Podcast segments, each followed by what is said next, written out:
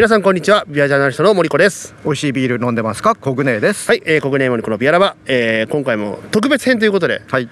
えー、またお外ですね。はいお外でいます。なんか最近アクティブじゃないですか？すごく。アクティブだねうちらね。ねえ。まあなんかすごく2022年、はい。なんかいろいろねやっていこうっていう中で、うん。うん。お外に出ようぜって言ってたのが、うん。まあなんかこううまく実ってる感じで、実ってますね。いいんじゃないですか？いいですね。はい。はい。で今日はなんと、はいえーこれまで来た中で一番こうなんですかこう広大な広大あ場所が？場所が。場所広大ですね。抜けがい、いい。し、はい。今日お天気もすごくいいし。うちら本当ロケにさあそうですね。天気恵まれてるね。恵まれてる恵まれてる。うん。でえーっと今日はなんと東武東上線ではい東松山。そう埼玉県の東松山というところですね。はい、えー快速で54分。結構乗ってたね。乗った乗った、うん。っていうかね僕大学がうん。東松山の一個お隣の駅、うん。高坂ってところにある、はいはい。まあ、大学に通ってたので、うん。すごく懐かしい。久久々に来ましたこの辺。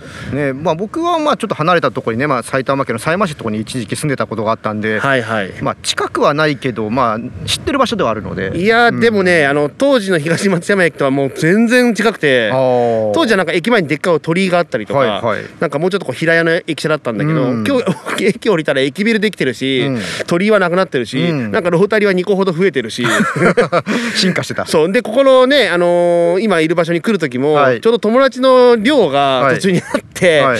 もうよく歩かされてたっていうのをすごくねこうタクシーながらキョロキョロキョロキョロしながら。えあの距離歩いてたの？歩いてました歩いてました。結構あるじゃない？いやだから30分ぐらいとかうん歩いてそのね寮の友達のところに遊びに行ってたんですけど、はい。もうそれをさらに超えて、はい。タクシーでやってまいりましたけどなんかね綺麗な赤レンガの建物がドーンと建ってますが、はい。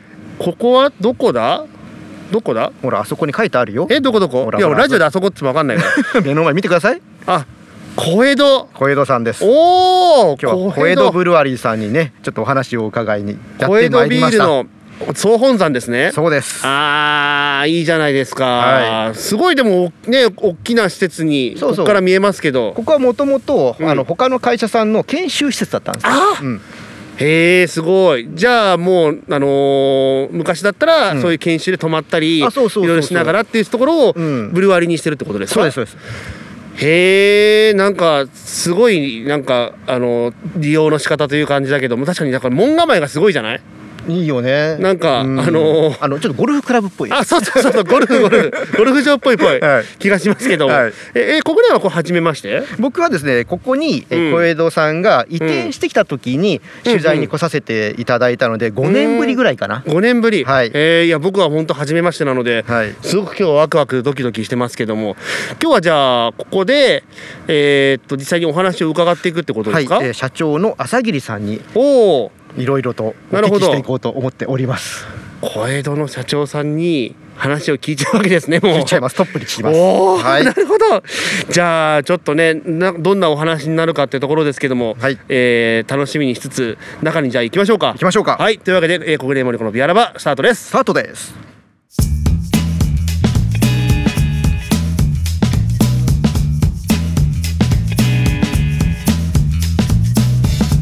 国連森子のビアラバです。はい。はいお送りしております。さて建物の中に入ってまいりました。来ました。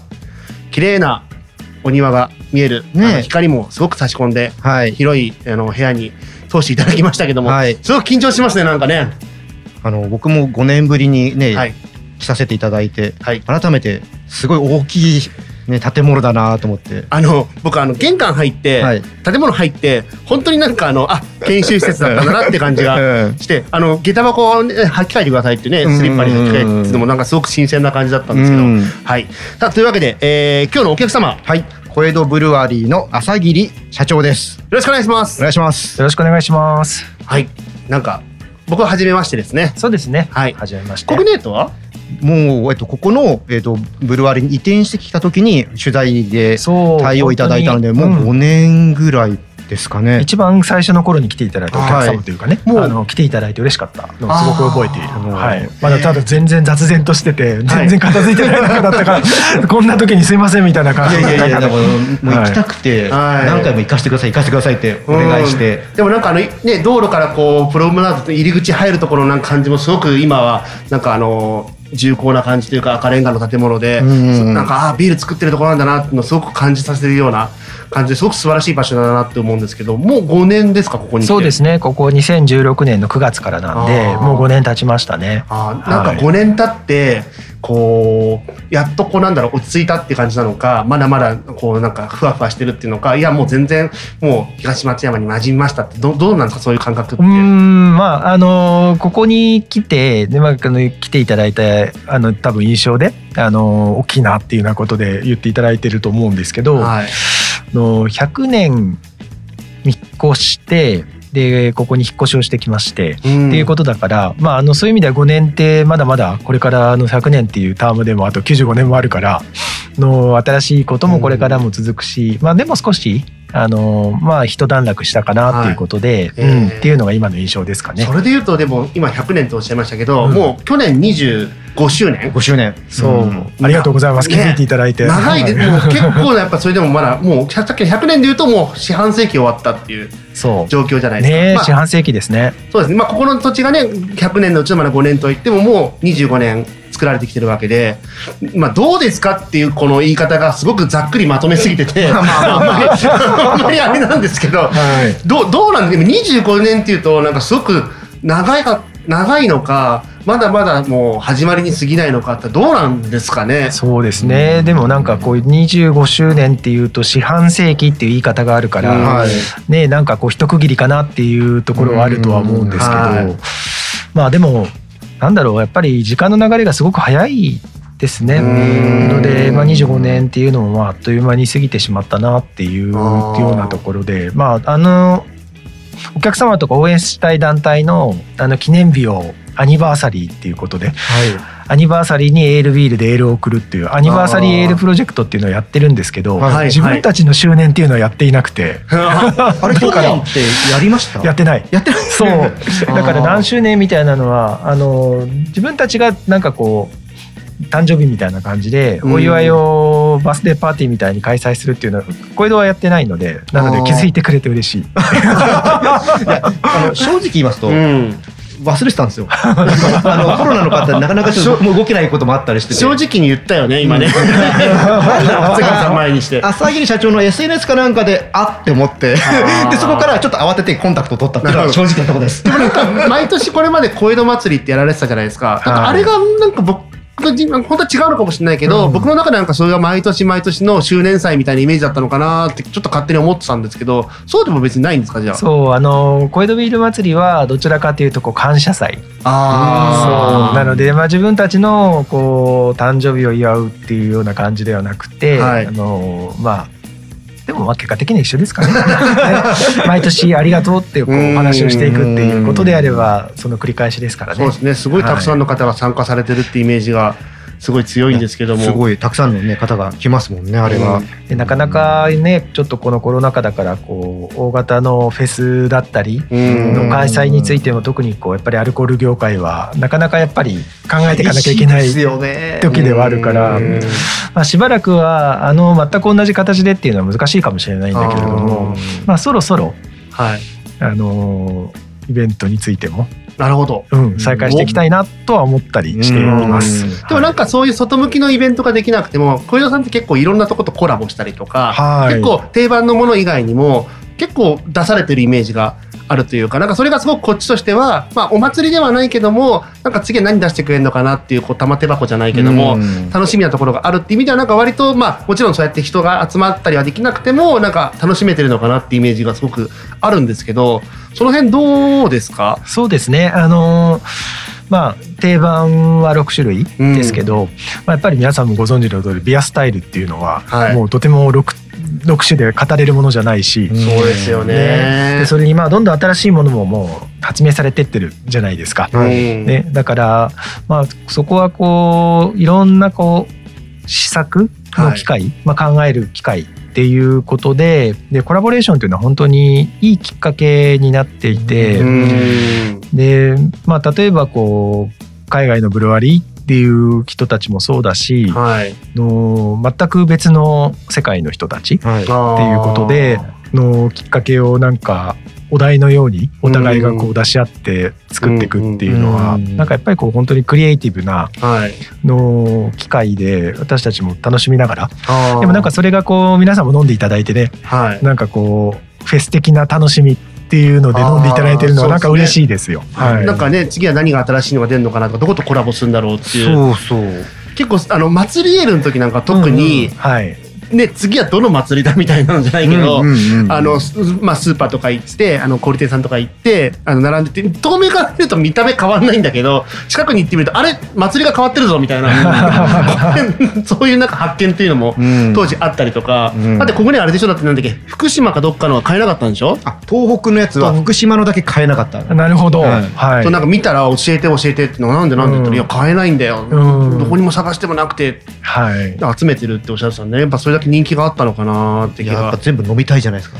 ねなんかねそれでコンプリートしていただくとお祭りの応援にもつながるしっていうそうですよね、なんかでも僕はあんまああいう祭りを注目するっていう視点は確かになかったんで、あなるほどすごいいいとこに目をつけられたのかなって気がしますけど何かきっかけとかってあったんですかこれ？そうやっぱりあの、まあ、今日来ていただいているのは東松山ですけど、はいはい、まあ、小江戸ブルワリーの小江戸はあの川越が小さい江戸とか言って小江戸っていうのをあのニックネームとしてあるのを名乗らせていただいてるので、まあ、川越といえばやっぱりお祭りっていうのが川越祭りってありまして、はい、これも江戸時代からずっと続いてるの伝統的な本当にあの氷川神社さんの例大祭なんですよね。はい、でやっぱりある意味では川越っていうのの文化っていうのはこの川越祭りっていうのを一年の一つのこの契機として、そこからこういろいろなものがやっぱりこう組み立てられてたりとか、やっぱりこう人々の活動があの修練してったりとかっていうことがあるので、祭りが終わったらまた来年の祭りのことを考えるみたいなね。あそうか。そうだそういうものが開催されないっていうのはもう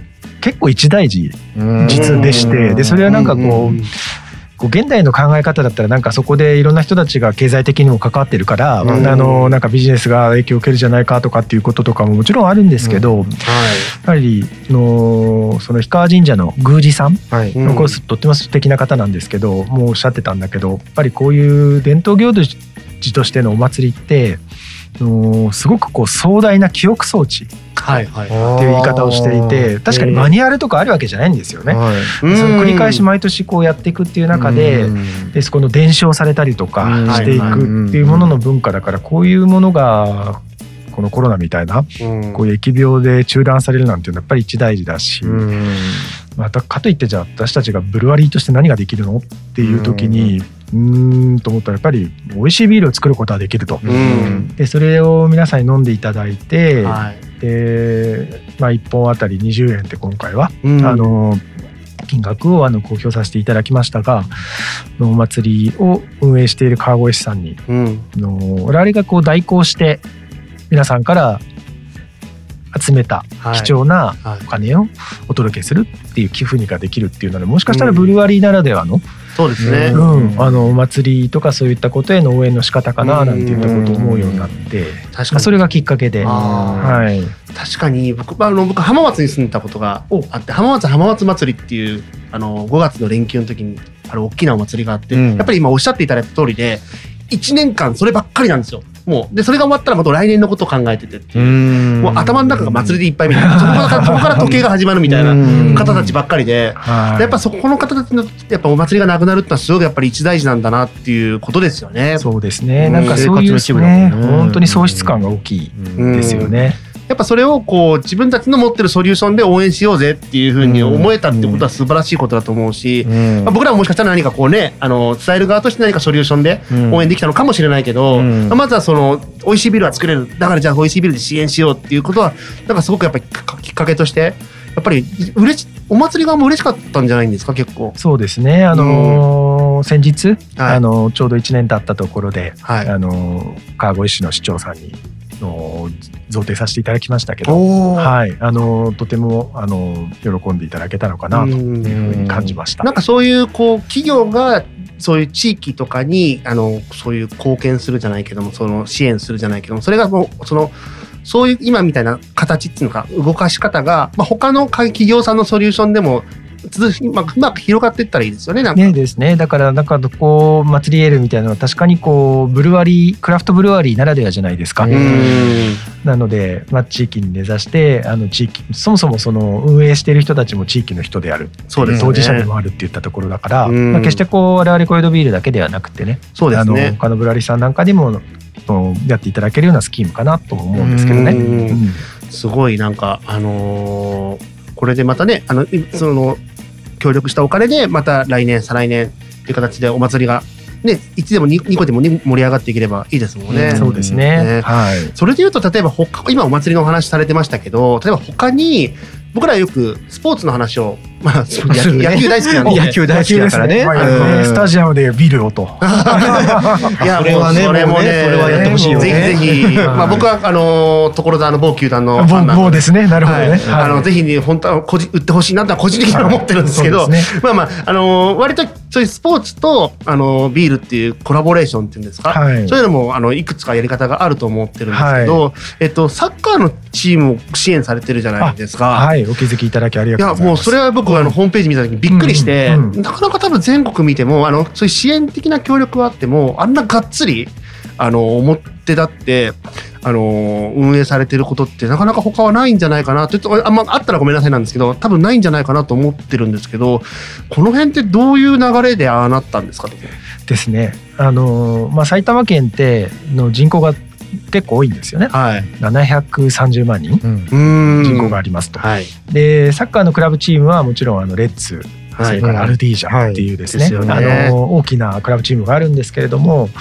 この埼玉県のこの西部地区の方はい。っていうのにはあんまりあのそういう意味ではスポーツってはいいうので、あうん。のまあ今のもう某野球球団は、はい。まああのにあの全然名前 名前出していただいてあの僕ら普通に普段は言ってるんで。まあ、あのライオンズはあるわけですけど、はいまあ、野球はともかくですけどね、はい。あのまあ、他のスポーツっていうのもあっても面白いじゃないかっていうことうん。でで今回はの本当にあの草の根からゼロからチームスタートさせて、はい。でなんとこう川越市の2部リーグ、うん。まあ、本当に草サッカーですよねいわば。うん。そこから毎年勝ち上がっていってステージを上がっていってで J リーグを目指したいんですとはい。いうことをこう本気で始める、まあ、いわばこうスポーツベンチャーという人たちが立ち上がるっていうことで。はい。でまあ確かにあの私たちやっぱり小江戸ビールもの地元のビールになりたいっていううんやっぱり思いはあるずっとありまして。でまあ、川越は確かにあの観光地でもあるし、はい。の川越祭りになるとまあその2日間だけで100万人とかお客さん来ていただきますけど、はい。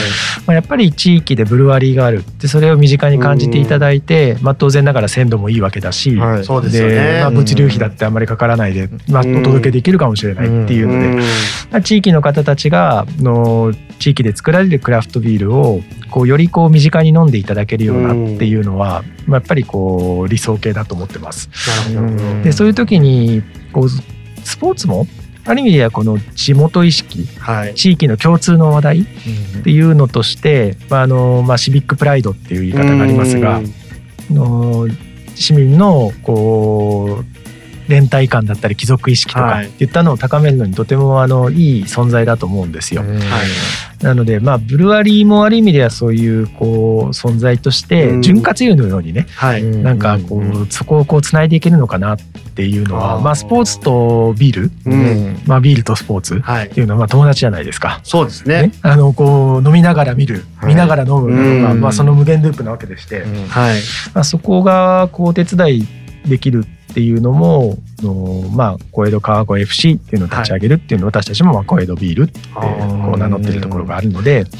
のぜひということで応援させていただくことになりました。かっこいいですよねここにね。かっこいいんですよねユニフォーム。でこの胸のポジションをちょうど我々の方でいただいて、はい。まあ、あの小江戸のロゴマークがついてるんですねあれ。すごいかっこいいなって思いますけど。かっこいいな。はいうんなるほどでもあのあえてトップチームではなく、まあ、結果としてねあえてトップチームではなくそういうまあ株っていうんですかね下のねところあのところを支援されてるっていうのはもちろん先ほどおっしゃったこう上がっていく楽しみとしっかりこう、まあ、同じリーグの中で今年は勝つかな負けるかなの応援もいいんですけど、うんこうリーグを上がっていくところをしっかり応援できるっていう楽しみ方っていうのもあるんじゃないですか。そうそうそう。うんでそれは多分あの市民の方たちも、はいおあのやっぱり思思われていて、うん。あでやっぱりこう知ると応援するっていう気持ちになっていくのは、他の企業さんとかもね、はいはい。個人の方たちも含めて、うん。やっぱり関心事になられてるっていうのは、あはい、なんかこうみんなが夢を感じてるんですよね。そうですね。やっぱりこうあ出来上がった強いチームがうん。そこを応援しようっていうのもいいけど、うん。本当にゼロからスタートして、うん。でそういえば俺らあれ応援したよねってで本当に J 行ったねって、うん多分ずっとなんかこう市民の人たちのはいはいはい。こう思いになっていくのかなって思いますね。今日は勝てたね。あうん。今日は残念だったねっていうのの繰り返しじゃないですか。多分それがすごく楽しいのかなっていう、ね、それを話してるお供に小江戸ビールがあるわけですよ。なんか最高じゃない。なんかそこでこううん。そうですね、ねあのまあ勝利の美酒もいいし、反省会でも、ああうん。いいですね。まああの応援する前の高揚感でも、うん。なんかそこをこうやっぱり応援するのにいい潤滑油になるかなって。うん。ちなみにあの某あのプロ野球球団は、はい。あの冷蔵庫開けたらそこの商品がたくさん入ってるっていう噂がねあのありますけど、はい。あのそのまあ下世な質問でごめんなさいあの小枝さんのそのチームも冷蔵庫開けたら小枝ビールがたくさん入ってていつでも飲めるっていうことは別にないんですよね。まだね、あのクラブハウスとかがないから。えでもいずれいずれはってことなのかな？でも、あのー例えば練習夏のハードな練習はいとかで、あのー小さいチームに分かれての、まあ、ミニサッカーとかでうん練習とかする、じゃあ、うん優勝したチームは、あじゃあこういうとか一箱ついてくるぞとか、おーいいってなあそれいうのを前モチベーションにあのうん選手たちも俺の練習を力入れて頑張るって言ったこととかはあります、今から頑張ろうかな。そうそうそうそうそうそうそうそう。あ選手選手になるそうそうそう。いやなんかいいじゃないだって。それはあの小江戸さんのチームを、はいあの試合を放送するラジオ番組を持とうとかだったら分 かるけど、いやなんか勝ったらだってもらえるんですよ。楽しみじゃないですか。いやいい番組作ってもらいましょうよ。まあ無理なんだけど。めちゃくちゃセレクション厳しいです。じゃあ多分多分すぐダメだ。書類で落とされるわ俺。まず年齢でアウトじゃないうちら。いやサッカーの経験がないから。まあそもそもね、そもそも壮大な夢です。僕はもう見に行ってあの応援するだけでも気持ちがいい人なので。まあなんかねスポーツもビールもそういう関わり方いろいろあるじゃないですか。うんそうですねいざ本当に選手としてプレーするっていうことでやっぱり一流のアスリートを目指していくっていうのもあるし、やっぱりそこをこうそういう人たちをやっぱりこう心から応援する。はいまあビールも同じですかね。そうですね。ね。いやーなんかすごくワクワクする、まあ、でも今まだまだその、ね、下のリーグで戦っていらっしゃるってことでですね、ね。2022年度は、まあ、2021年が最初のシーズンだったんですよ。はい2022年度で一応あの昨年おかげさまでやっぱり優勝しまして、あの川越市2部リーグはね。うん、で今回川越市1部リーグ、おうんあの優勝したんで1個上がっております。じゃあそれが今度また上がると今度は県とかのレベルになっていくってことですね。県になって地域あのエリアになって全国になってっていうこう夢を描いていくってことですね。夢を描いていく。だからやっぱりこう思いも大事だけどやっぱり強くないとね、うん。ね。やっぱりこの応援の、まあ、気持ちがこもるはい。ところではっていうのはやっぱり彼らも一生懸命やってますうん。しでも本当にプロなんで意識はね。そうですね。でその夢に、まあ、私たちも応援してますがのやっぱり選手たちもうんやっぱり海外のクラブチームの経験者とかあの J リーグの経験者はい。今今残念ながらの第一線じゃないけどっていう人たちが、うんまああの例えば指導員うん GM だったりとかコーチっていう人たちもそうだし、はいはいはい選手。たちもそういうこうやっぱりこうレベルの高い人たちが、うんまあ、夢に集まっている。そうですね。ねはいじゃあ今年は川越市一部リーグうんぜひ注目しましょう。しましょう。いや本当小江戸さんのホームページ行ったら結構トップで上の方にドーンとバナーが出てたのでいやちょっとびっくりして本当にいやなかなかあのあれぐらいの扱いをされるっていうのもねすごい知られるチャンスなのかなって気がしますよね。いやーなんかでも今回その今このお話もそうですけど例えばお話できる範囲で結構なので、うん。例えばそれ以外に今後うん。こういうところと協力していきたいなとか一緒にやっていきたいなとかコラボしていきたいなってなんかいこうあ思い描いてることってありますか？そうそう。あの例えば本当コラボレーションって、はい。こうお互いをこう高め合うとか、やっぱりこう、まあ、私たちはビールじゃないですか,、はい、ビールを作るっていったことは日々日々あの追求してるわけだけど、うん、やっぱり社会はビールだけで成り立ってるわけではないので、はい、でもこう理想的な生活とか理想的な社会っていうのに、はい、もうそこにビール以外にも仲間たちがいるわけですよね。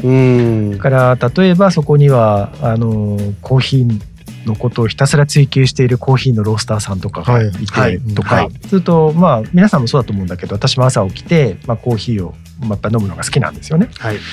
まあ朝からビールでもいいんだけど。さすがに車で仕事行くんでそうですよね。ちょっと朝一飲めないので、はい、まあそうするとまあビールでなくて、まあ、コーヒーで、はい、っていうとじゃあコーヒーを引いて、えー、ハンドドリップで入れてっていう、まあ、やっぱりそこはこう私たちがやるっていうことよりやっぱりそのその領域を突き詰めている方たちとやっぱりいい生活をお互いに補完し合いながら作っていければ。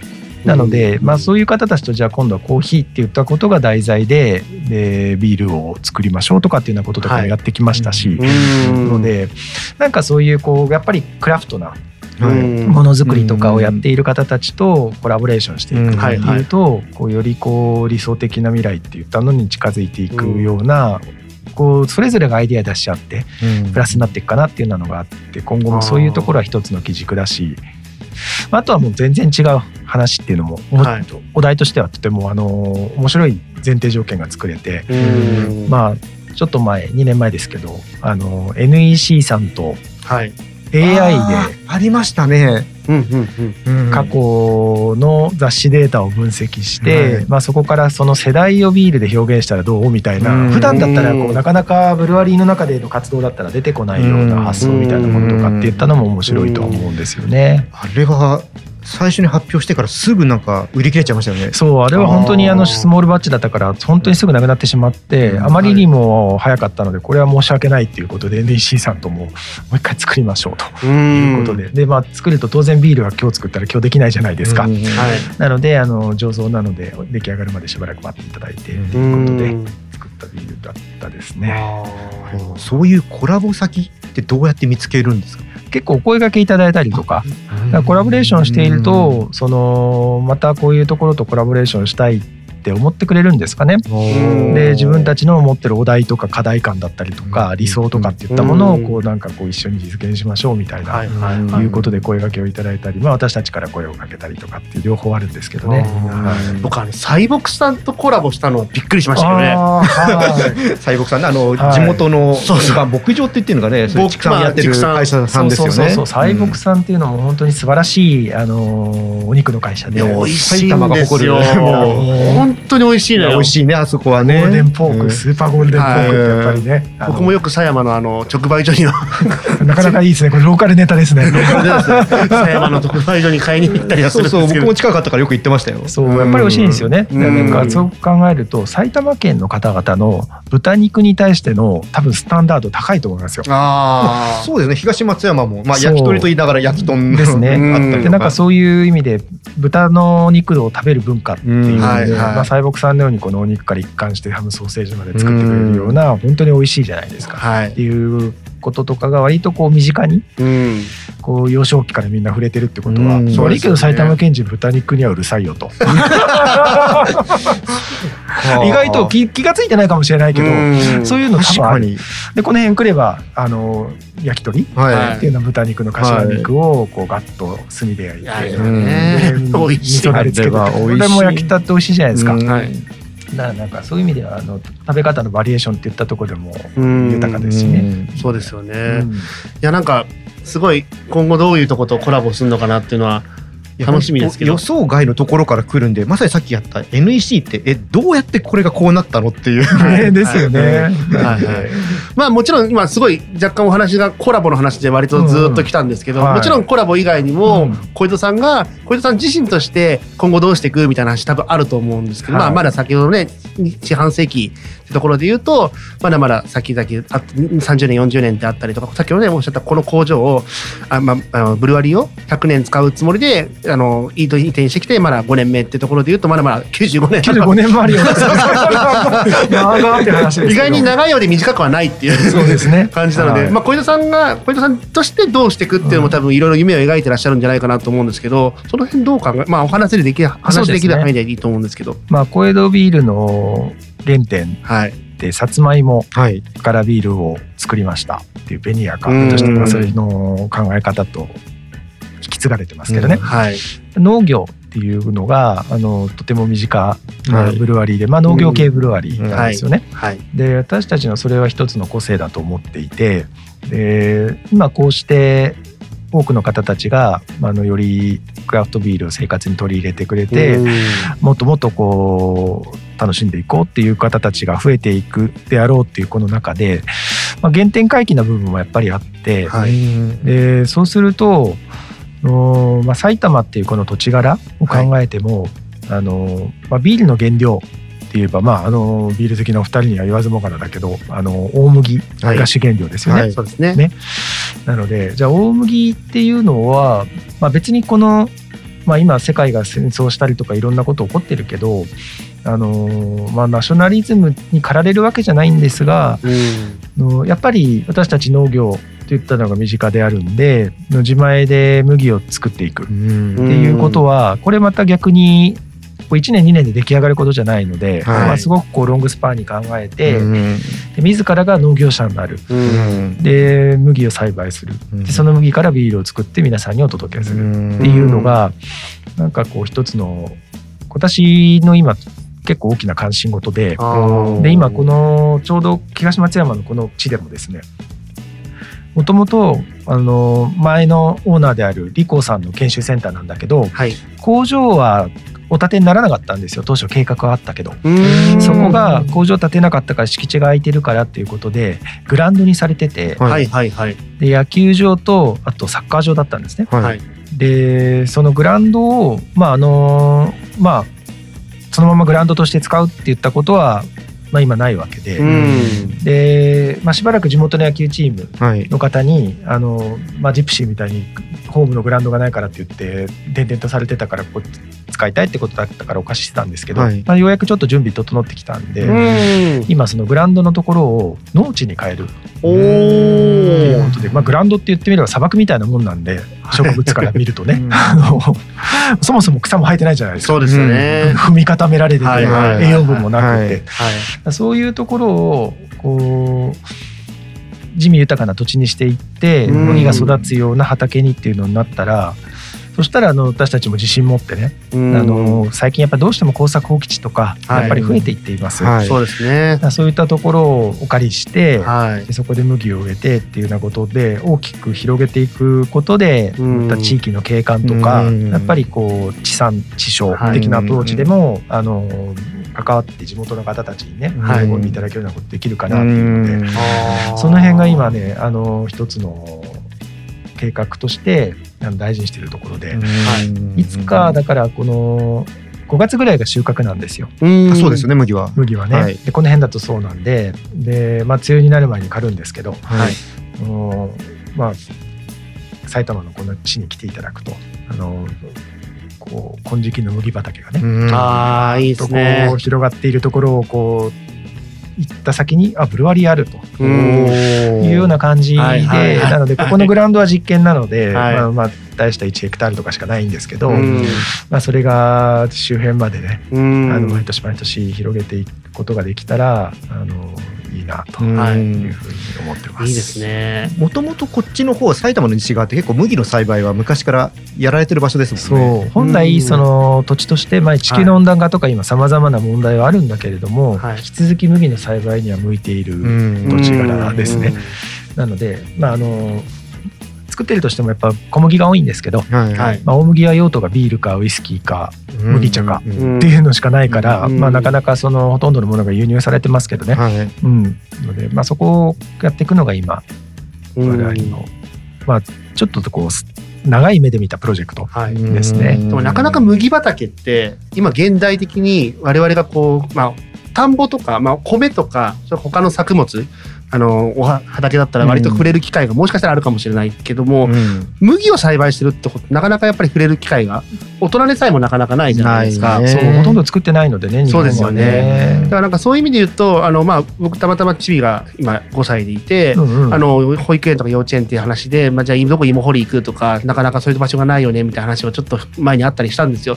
じゃあもしかしたら麦っていうものだったら子供に触れさせたらどういうになるんだろうとかビール好きになるかも、ね、でも例えば横で例えばまあ、まあ僕もそうですけど横でお父さんお母さんがビール飲んでるわけですよこれって一応ビールってものはもう分かると。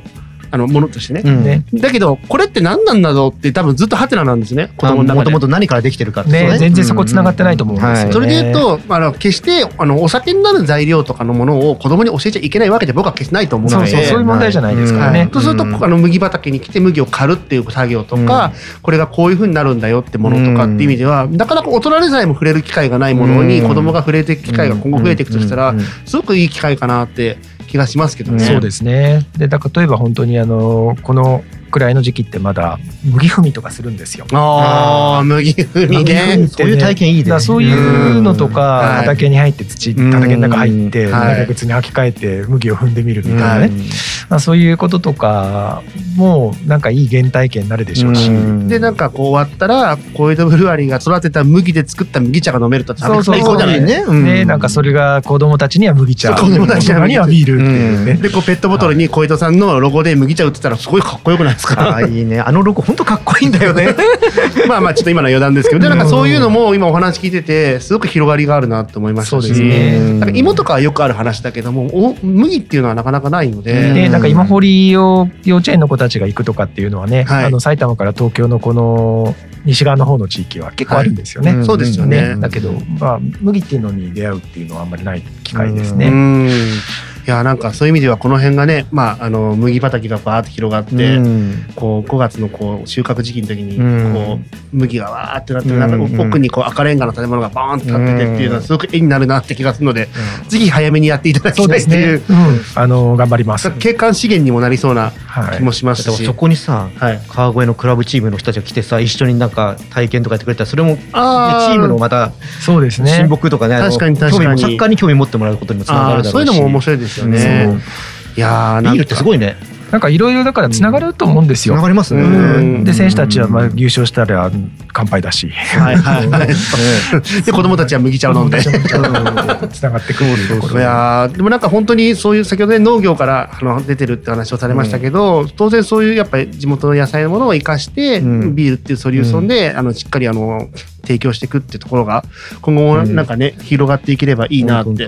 で使ったね麦芽カスはあの細木に持ってって豚に食べてもらってあいいえたえ食べられるんですか？今ねあの麦芽のカスはの今100%超えるはリサイクルができてやってますよね。で、まあ基本は草食動物がいいんですよ。どっちかっていうと。だからあの乳牛肉牛の農家さんにあの飼料として使っていただいてっていうことで循環できてるんで、やっぱりそういうこともあの小江戸にとっては大事な一つのテーマでして循環するっていうこととかっていうのは。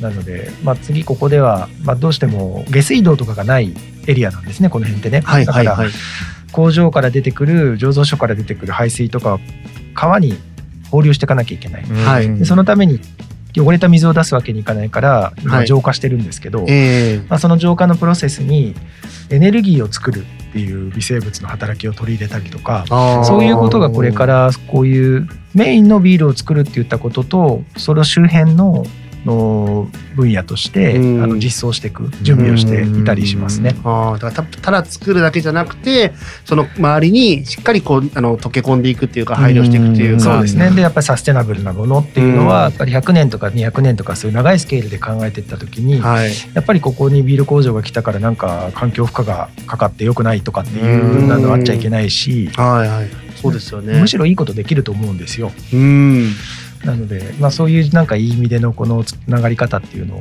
はい、まあ、特にあの小江戸が大事にしているのが有機農業。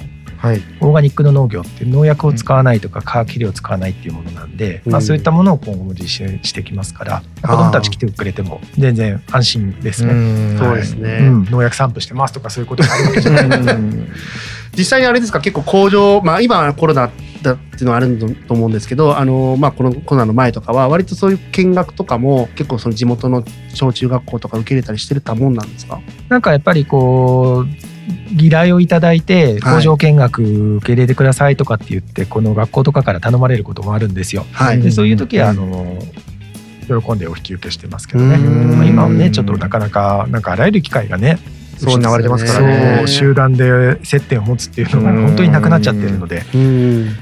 でもなんかこういう自然なところでできるビールっていうのがね、あの僕らいただけてると思うとなんかこう、なかなかこうやっぱブリュワリーとか作ってるところに来て実際にその場所の雰囲気を知るっていうことが僕らにとっては大事かなっていう気がしてるので、うん、今日はねなんかこうやってまあ国内はねあの2回目だったかもしれないけどお久しぶりで すごい僕はなんかここに来れてすごい良かったなと思うので、うん、またこの後に飲むあの小江戸さんのビールがまた一味も二味も違うのかなって気が。でも本当知ると変わるんだよね。そうですね。なん。か本当にこれがクラフトビールの世界だと思うので、はい、どこで誰が作ってますかっていうのは、やっぱりものの一部だと思うんですよ。ね。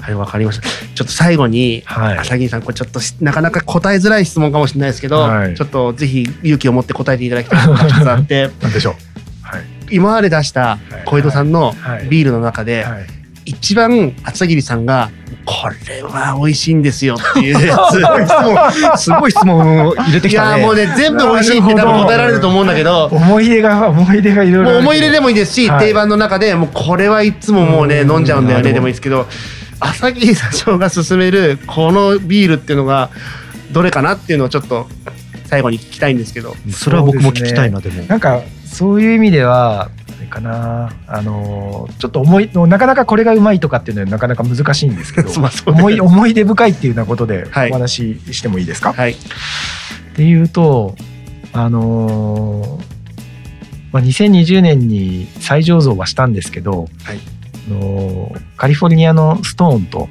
ニュージーランドのガレージプロジェクトと小江戸でコラボレーションした「梅雨セゾン」っていうビールを作った時のことが、まあ、本当にあの思い出深いし、うんうん。うん、あの日本のあれを梅酒を作る方法っていうのが応用されていて、はい、ただ梅とか梅酒とかってカリフォルニアだとかニュージーランドでは全然当たり前のものではないので、はい、のこう梅のエキスを氷砂糖で抽出していってで、まあ、あのご家庭だったらそこにあのアルコールを添加して、はい、で、まあ、リキュールのようにして仕上げるんだけど、はい、まあ、そういう方法を使ってそれをわざわざあのニュージーからシャルドネの樽をの秋樽を輸出してきてでまあ長期のバレルエイジじゃないけどあのバレルにまあ、白ワインのフレーバーを身にまとわせて、うん、で、まあ、ホップもニュージーそれからアメリカのホップを使いっていうのでですねジャリローとかモテュエカとか使いましたけど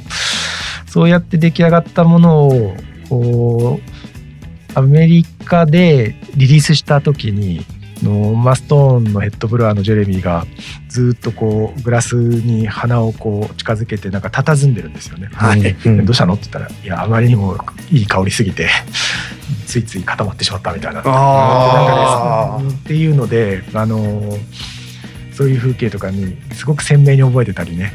がちょうど6月だから梅雨セゾンって言うんですけど「雨、雨」って書くじゃないですか梅雨っていう字は。はいはいうん、だからまあこういう雨のことを梅雨って言ってで梅雨の季節だから梅雨セゾンだし梅も使うしっていうようなこととか自然にそういう会話の中で商品名決まってったりとかね。あまああのガレージプロジェクトの2人も川越に一泊してくれて、はい、とかなんかすごいねあの思い出深いですよ。あ飲みたいな。あれはあのそのこの間もう一回作ってくれたというのを飲んだんですけど、はい、びっくりした。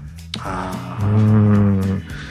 そっかまあ、まあそういう限定のビール。はい。まあそれにはもしかしたら巡り合えないかもしれないけど、まあ小枝さんは本当にいろいろビールをね、はねされるから。またお願いしますとお,、ね、お願いしましょう。声声を上げていただくと、そうそう。嬉しくなって答えちゃうっていう。そうですね。まあそそこの飲み手との距離感もこうやって近いところが、このクラフトビールの業界っていいとこだと思ってて、ね、そうですね。いやでも今後本当にあのコラボレーションだけじゃないですけどいろいろ多分ビールがね今後出てくると思うので、その一つ一つをね楽しみながら、うん、あのー、飲んでいきたいと思いますけども、うん、そうですね、はい、例えば今だったら、はい、おすすめのビールじゃないですけどこの時期だっったらまあ春中この冬から春にかけていちごの季節だから毎年この時期になるとあのストロベリーウィート。ああはいはいはいい。ちごのビールを作っておったりあの、まあこれから出てくるのは IPA 春早って言ってこうまあ春風をスッと感じるようなねそういう香りを感じていただくビールとかが出てきたりとかっていうのもあるので、なるほどね、フルーツもね。いろいろありますもんね。まあ本当にビールってだから、まあ、主源ではもちろん大麦ホップですけども、はい、まあそこにウィートってまあ麦系ですけど、のまあそれ以外にどうしてもホップとイーストと麦の香りだけでは表現できないようなものを作りたい時にこうフルーツの香りを借りたりとかっていうことであのものづくりできたりとかっていうので、ね、まあ、本当に作り手妙にねだと思いますね。まだまだその発想も多分たくさん出てくるでしょうし、選択のね幅もまだ全然あると思うんで。でも多分その幅を超えた多分発想だったりはするじゃないですか。上回ってくるというか。それがまたね楽しみというかあのー次お店に行った時に何が並んでんだろうっていうのをねちょっと楽しみにしたいなと思いますからね、はい、ぜひぜひ。はい、はい、ありがとうございます。季節感もすごく大事にされてる印象があって。うん。そうですね。そう言っていただけると本当に嬉しいです。いいですねこの今度の春はや。て春風、はい、春風またラベルがいいですね。ラベルね、でもこのデザインを決して崩さないところがいいね。まあこれはもう僕僕結構このタイプな感じすごい好きで。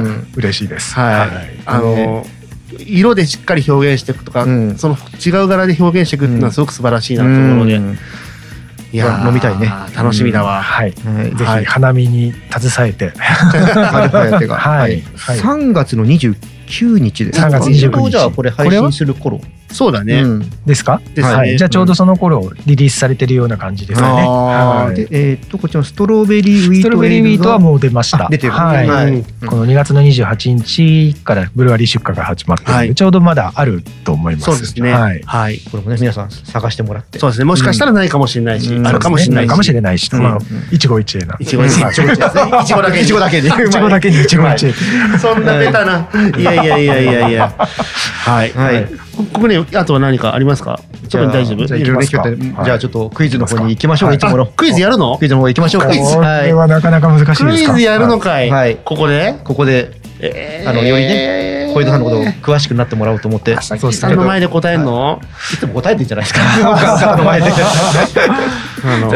きますよ。いい。ですか？はい。じゃあ問題です。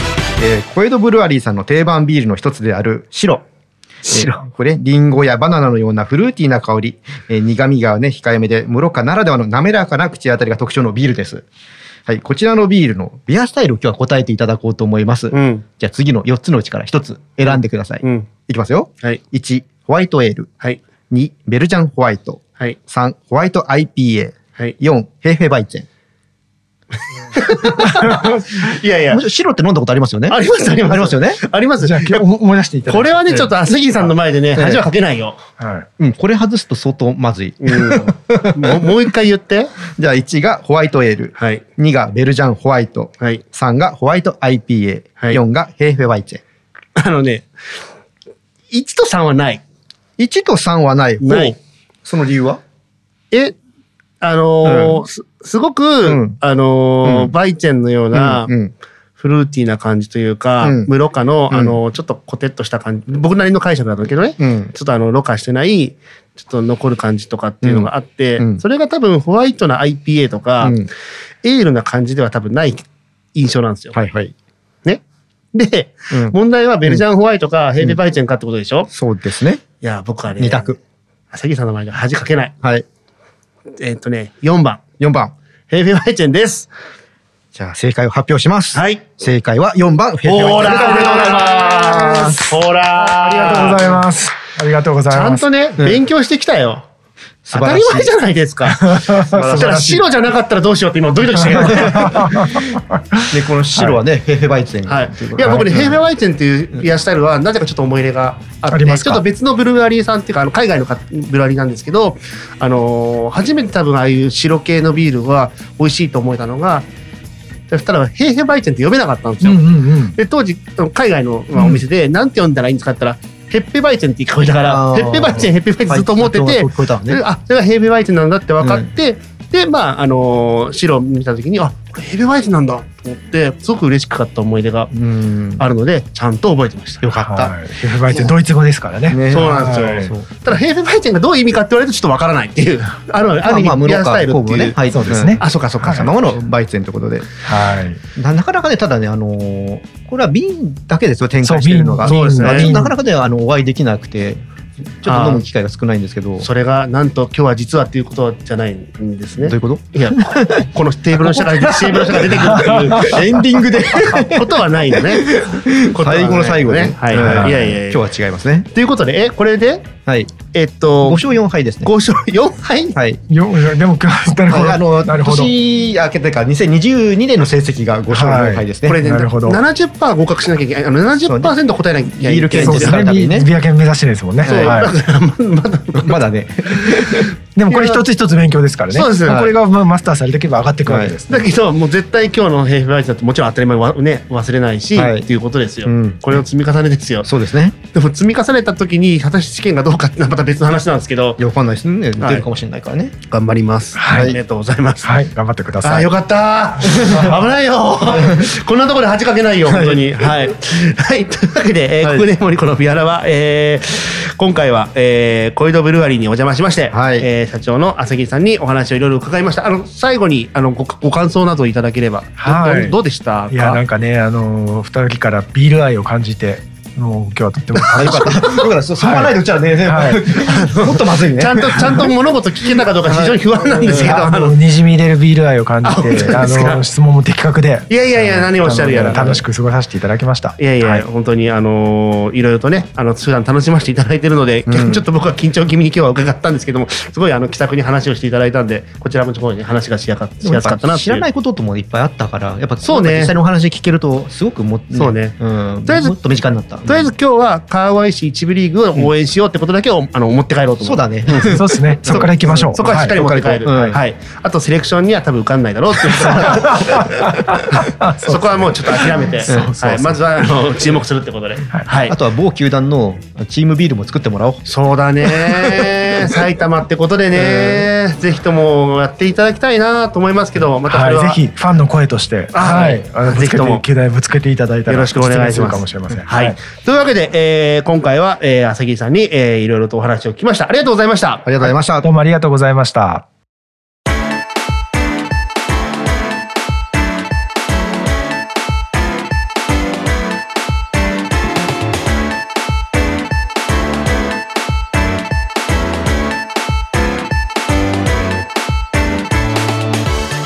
国ネムのこのビアラバ、そろそろエンディングでございます。はい。